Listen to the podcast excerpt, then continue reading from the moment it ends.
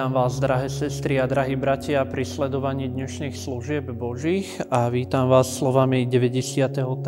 žalmu, kde vo veršoch 3 až 5 čítame. Rieky pozdvihli, hospodin, rieky pozdvihli svoj hlas, rieky zvyšujú svoj hukot, nad hukot mnohých vôd i nad príboj mora vznešenejší je hospodin na výsostiach. Tvoje rozhodnutia sú naozaj spoľahlivé. Tvojmu domu patrí svetosť na dlhé časy, hospodin. Amen.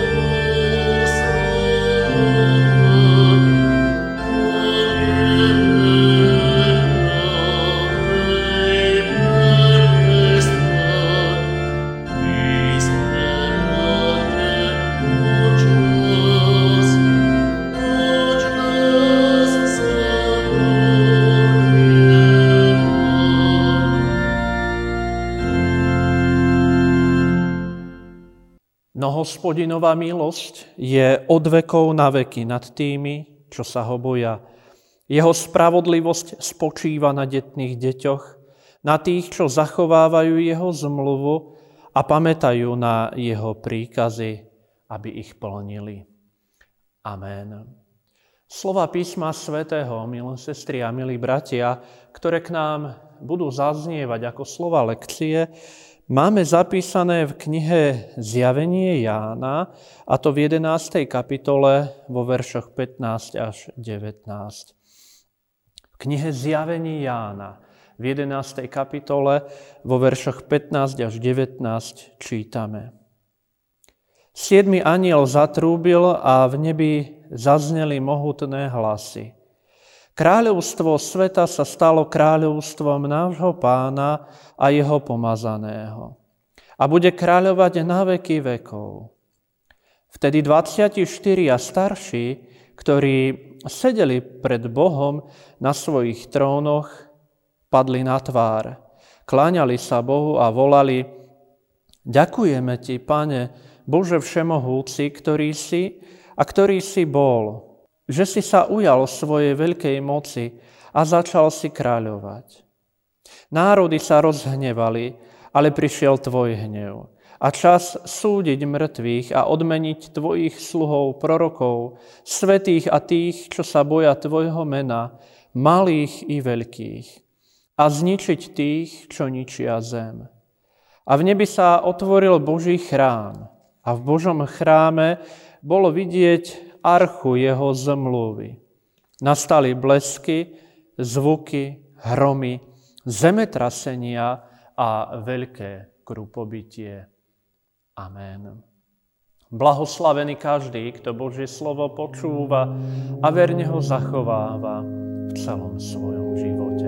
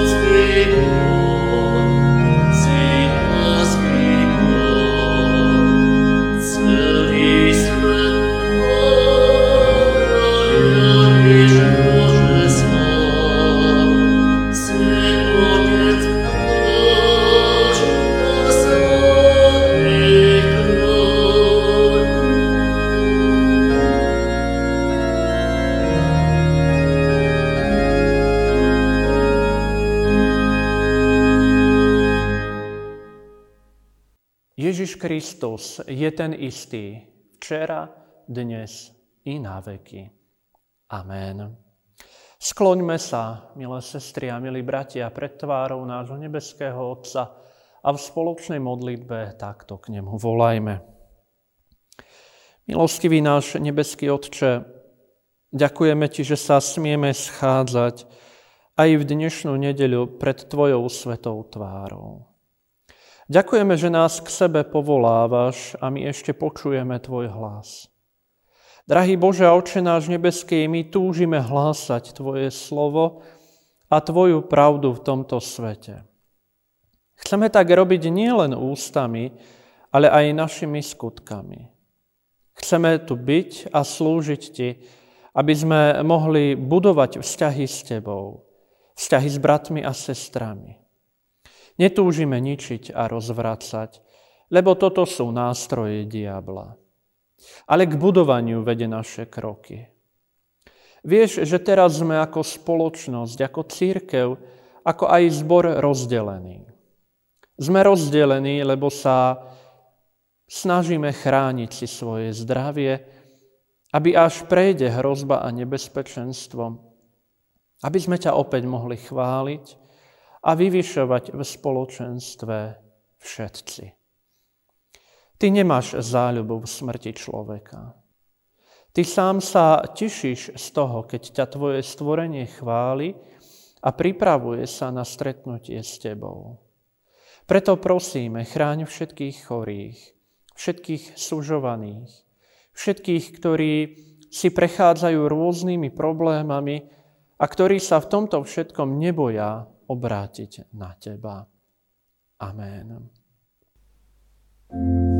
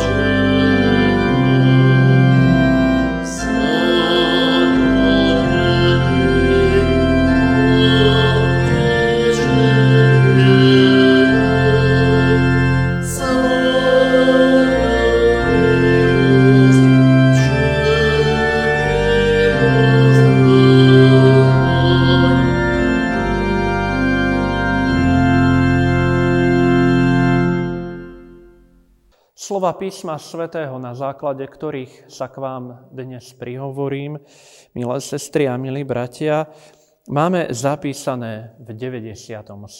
žalme. V 97. žalme čítame Hospodin kráľuje, nech plesá zem, nech sa radujú mnohé ostrovy, zahaľuje ho oblak a mrákava, spravodlivosť a právo sú základom jeho trónu.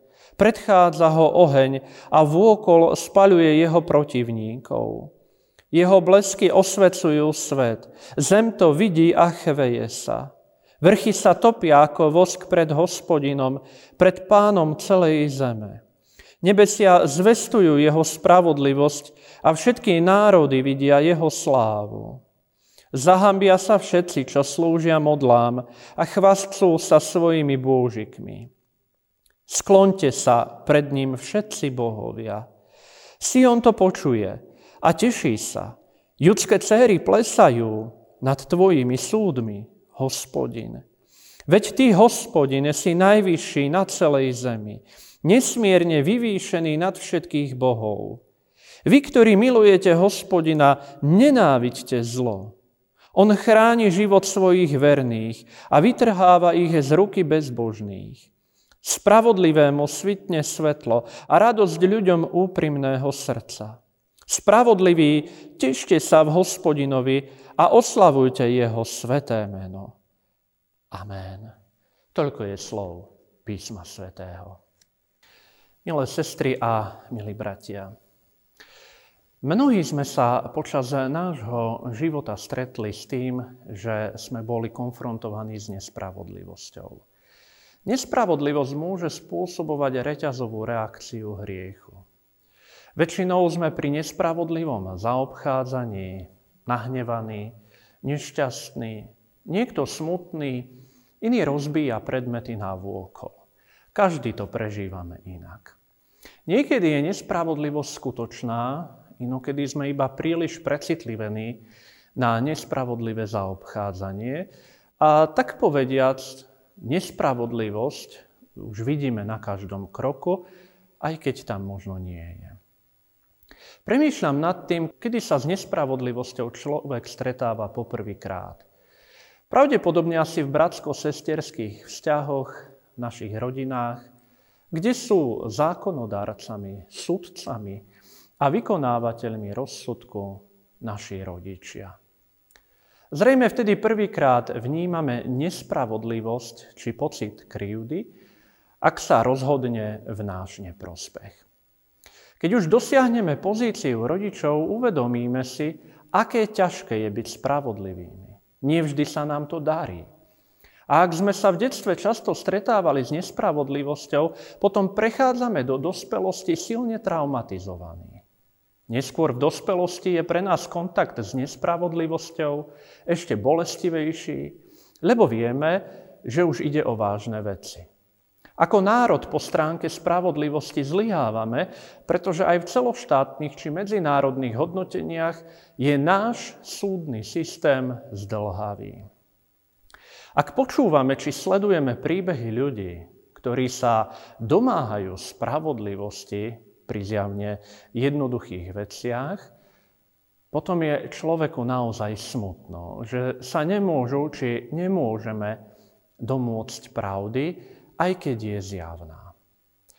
V takých prípadoch potrebujeme asi viac ako inokedy počuť, že bude spravodlivosti učinené za dosť. A k tomu nám aj na povzbudenie dnes bude slúžiť 97. žalm. Viem pochopiť, že nám to odsudzenú vec nevráti. Viem, že žiadny súdny proces, aj keď s pozitívnym výsledkom, nám nenavráti milovanú osobu. Prečo sa žalmista usiluje v tej bolesti, ktorú prežívame, povzbudiť nás svojou víziou. Text 97. žalmu by sme mohli rozdeliť do troch častí. V prvej časti, v prvých šiestich veršoch, sa nám odhaľuje Božie zjavenie, jeho moc, jeho kráľovanie.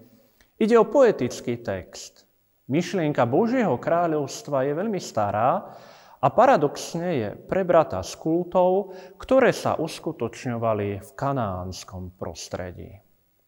No napriek tomuto poznaniu by sme nemali túto kráľovskú vládu hospodina zľahčovať, ale naopak vnímať ju veľmi vážne, pretože ide o kráľovanie, nepretržité vládnutie a s absolútnou autoritou nad stvorením. Bez ohľadu na to, odkiaľ bola myšlienka prevzatá, nevyvracia to Božiu vládu. Opisované kráľovanie je navyše vyobrazené tak, že má presah až do budúcnosti. A toto kráľovanie nech je dôvodom na plesanie zeme. Zem tu však nemôžeme vnímať z pohľadu pôdy alebo územia. Myslí sa tým svet a hlavne ľudia v ňom. Aj pri ostrovoch je použité nejaké územné ohraničenie, ale o to viac sa zdôrazňuje, že dôvod na radosť majú vzdialení obyvatelia Zeme, vzdialené národy Zeme. Ostrovy sú totiž veľmi krehké, sú osamotené. Na malých ostrovoch nie je dostatok zdrojov pre udržanie nejakej početnejšej skupiny ľudí. Navyše ostrovy sú vystavené vyčíňaniu počasia, keď sú vystavené vlnobytiu, zemetraseniam a aj nedávne udalosti v Tichomori naznačujú, že behom chvíle môžu časti ostrova, ba aj celé ostrovy zmiznúť pod hladinu mora. Pohltí ich okolitý oceán. Niečím takým sú v prenesenom význame církvy. Církevné zbory, spoločenstva žijú v okolí oceánu sveta a v kontakte s ním zažívajú rôzne vlnobytia a nástrahy, ktoré ohrozujú ich existenciu. Radosť však prichádza práve k ostrovom. A tak sa nám predstavuje dnešný text, 97. žalm. Ale v prvom rade toto je povzbudenie od hospodina kráľa, ktorý vládne a napriek všetkému, čo prežívame, by sme na radosť nemali zabúdať my, ktorí tvoríme zem, my, ktorí tvoríme ostrovy, možno ho celkom nevidíme, lebo je zahalený oblakom a mrákavou, ale jeho kráľovanie je založené naozaj na pevných pilieroch pravej spravodlivosti a práva. Právo a spravodlivosť sú základom jeho trónu. Na ňom sedí pevne, aby priniesol ukrivdeným svoju spravodlivosť a právo. A tak, ako som v úvode spomínal, so spravodlivosťou na tejto zemi máme ťažkosti, lebo ju riadime my ľudia. Máme z ňou ťažkosti, lebo našimi piliermi, na ktorých stoja či sedia sudcovia tohto veku, nie sú práve hodnoty spravodlivosti a práva, ako v prípade hospodina. Sú to hodnoty toho, kto koho pozná, sú to hodnoty peňazí, kto má viac, vyhráva spory. Tešte sa však všetci, ktorí ste týmto svetom zmietaní a pociťujete nespravodlivosť, lebo hospodin kráľuje a spravodlivosť a právo sú základom jeho trónu. Je to hlavne povzbudenie pre vás všetkých, ktorí ste zažili či zažívate silnú bolesť spôsobenú nespravodlivosťou. V ďalších veršoch sa nám vyjavujú obrazy ohňa, bleskov, zemetrasení a topiacich sa vrchov.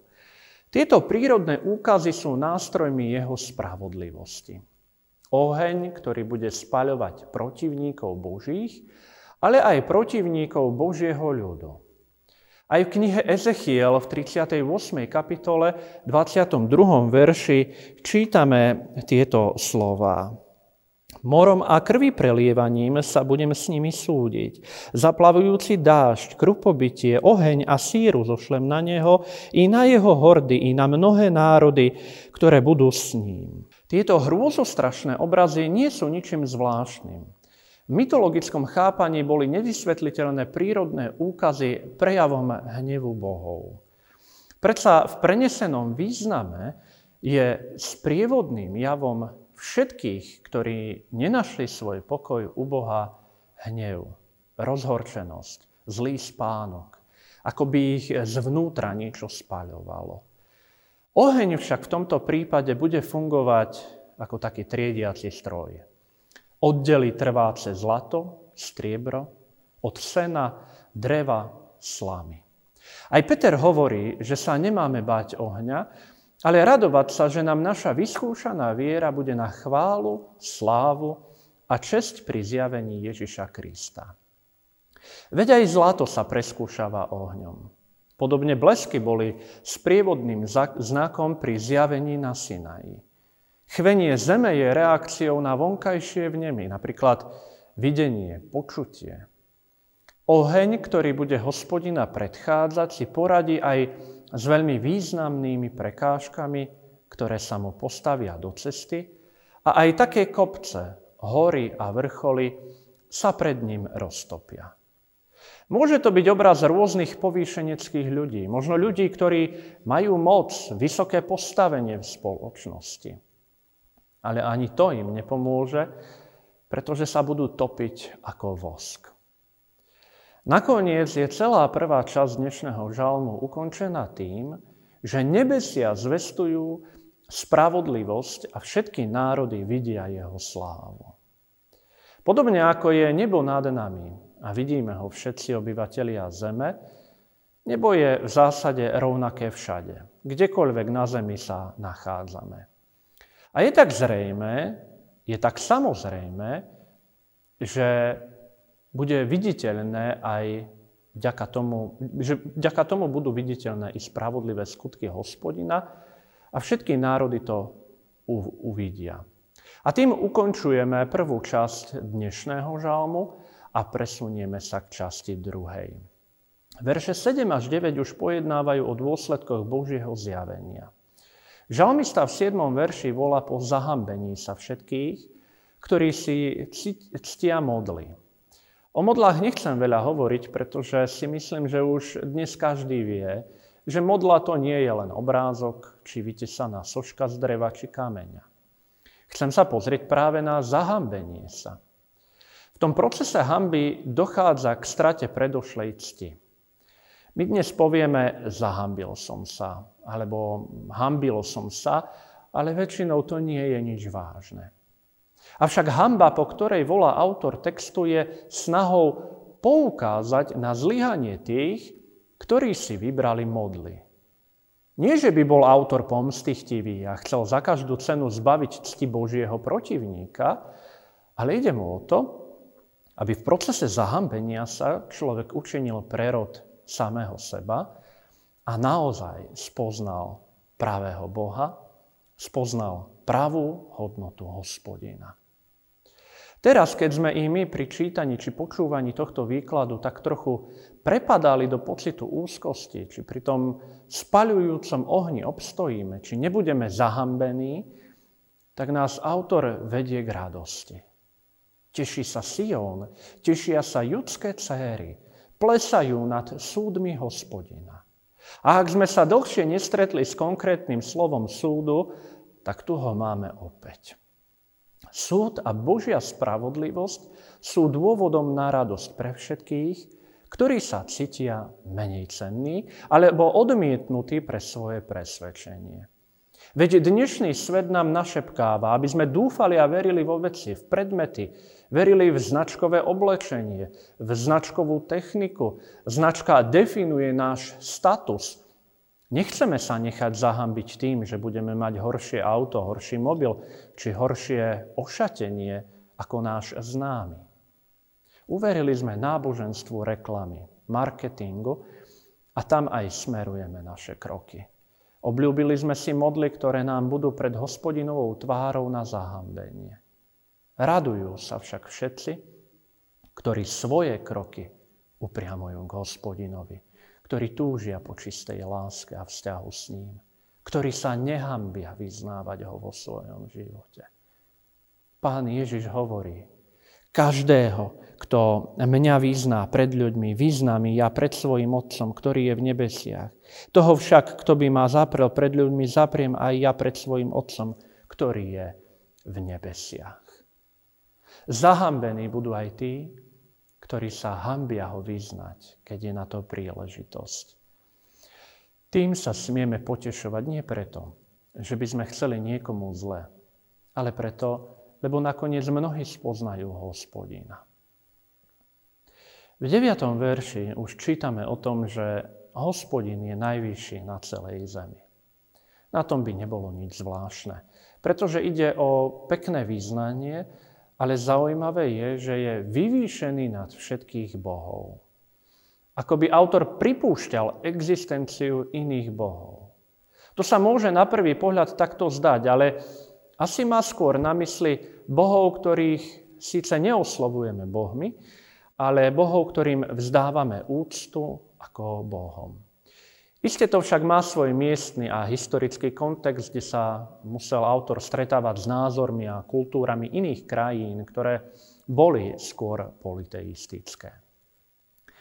A nakoniec tretia časť textu je takou aplikáciou do všedného života. Podľa niektorých je táto časť už iba neskorším dodatkom k žalmu. Nastáva tu istý konflikt, pretože radosť a oslava Boha už nie sú všeobecné, ale určené iba pre spravodlivých. Chýba tu aj v úvode spomínaná kráľovská tematika a posúva sa to celé už iba k jednotlivcovi. Z obsahu je však zrejme, že si máme dávať pozor na to, aby sme svoju nádej a svoj zrak neupínali iba k vonkajšej, vonkajšej politickej situácii, aby sme pomoc nehľadali v štáte, v politikoch, kráľoch tohto sveta, ale hľadajme ju v kráľovstve, ktoré sa k nám priblížilo. V ňom nájdeme tú pravú potechu, v ňom nájdeme utíšenie nášho vzlikania, v ňom nájdeme pokoj, pre naše nepokojné srdcia. V tomto žalme sme okrem pána našli obraz veriaceho človeka. Je to človek očakávajúci príchod kráľa, nenávidí zlo, miluje Boha, verí, kráča po ceste spravodlivosti, má srdce úprimné, raduje sa z Božích diel a vzdáva vďaku pánovmu menu. Nechajme sa preto i my dnes povzbudiť, potešiť a radujme sa, že kráľovstvo Bože to nie je naša voľba, ale je to voľba nášho spravodlivého kráľa. Kráľa obetujúceho sa, kráľa, ktorý miluje. Volajme a radujme sa. Hospodin kráľuje. Amen. Milý náš Pane Ježišu Kriste, spolu s Tebou sa k nám priblížilo Božie kráľovstvo. Spolu s ním prichádza oheň, ktorým oddelíš zrno od pliev. Tvoj oheň nás buď spaľuje a zabíja, alebo nás ženie vpred. Oheň, ktorým nás krstíš, Duch Svetý je jediný, vďaka ktorému môžeme pociťovať radosť z toho, že Hospodin kráľuje. Je to práve Duch Svetý, v ktorom môžeme volať na Teba ako na nášho kráľa. Preto v tomto duchu sa aj my dnes k Tebe modlíme. Aby si svojho ducha vylieval na nás. Aby sme sa prebudili a otvorili sa tej radosti, ktorú ponúkaš. Vieš, že sme konfrontovaní s nespravodlivosťou. Zvlášť, keď je poznačená sympatiami ľudí. Mnohí si spomedzi seba vyberáme tých, ktorí sú nám milší. A potom, aj keď sa deje niečo zlé, prehliadame prípadné prešľapy. K iným, ktorí sa nám nepáčia, sme zase veľmi prísni a nekompromisní. My nevieme byť spravodliví, ako si ty. Totiž ty tiež prehliadaš mnohé naše nedostatky, ale to len vďaka tvojej obeti. Ty si musel prísť, aby sme my našli uistenie, že hoď sme hriešni, tak nie sme úplne zatratenia hodní. Priniesol si nám tak nádej odpustenia našich vín a našej spravodlivosti, že Tvoje kráľovstvo je otvorené pre všetkých, ktorí sú ochotní zohnúť pred Tebou svoje koleno. Amen. Otče náš, ktorý si na nebesiach, posved sa meno Tvoje, príď kráľovstvo Tvoje, buď vôľa Tvoja, ako v nebi, tak i na zemi. Chlieb náš každodenný daj nám dnes a odpust nám viny naše, ako aj my odpúšťame vynikom svojim. I neuveď nás do pokušenia, ale zbav nás zlého, lebo Tvoje je kráľovstvo, i moc, i sláva, až na veky. Amen. Nech ťa požehná hospodin a nech ťa ochraňuje. Nech rozjasní hospodin svoju tvár nad tebou a nech ti je milostivý. Nech obráti hospodin svoju tvár k tebe a nech ti udelí svoj pokoj, jak časný, tak i večný. Amen. thank you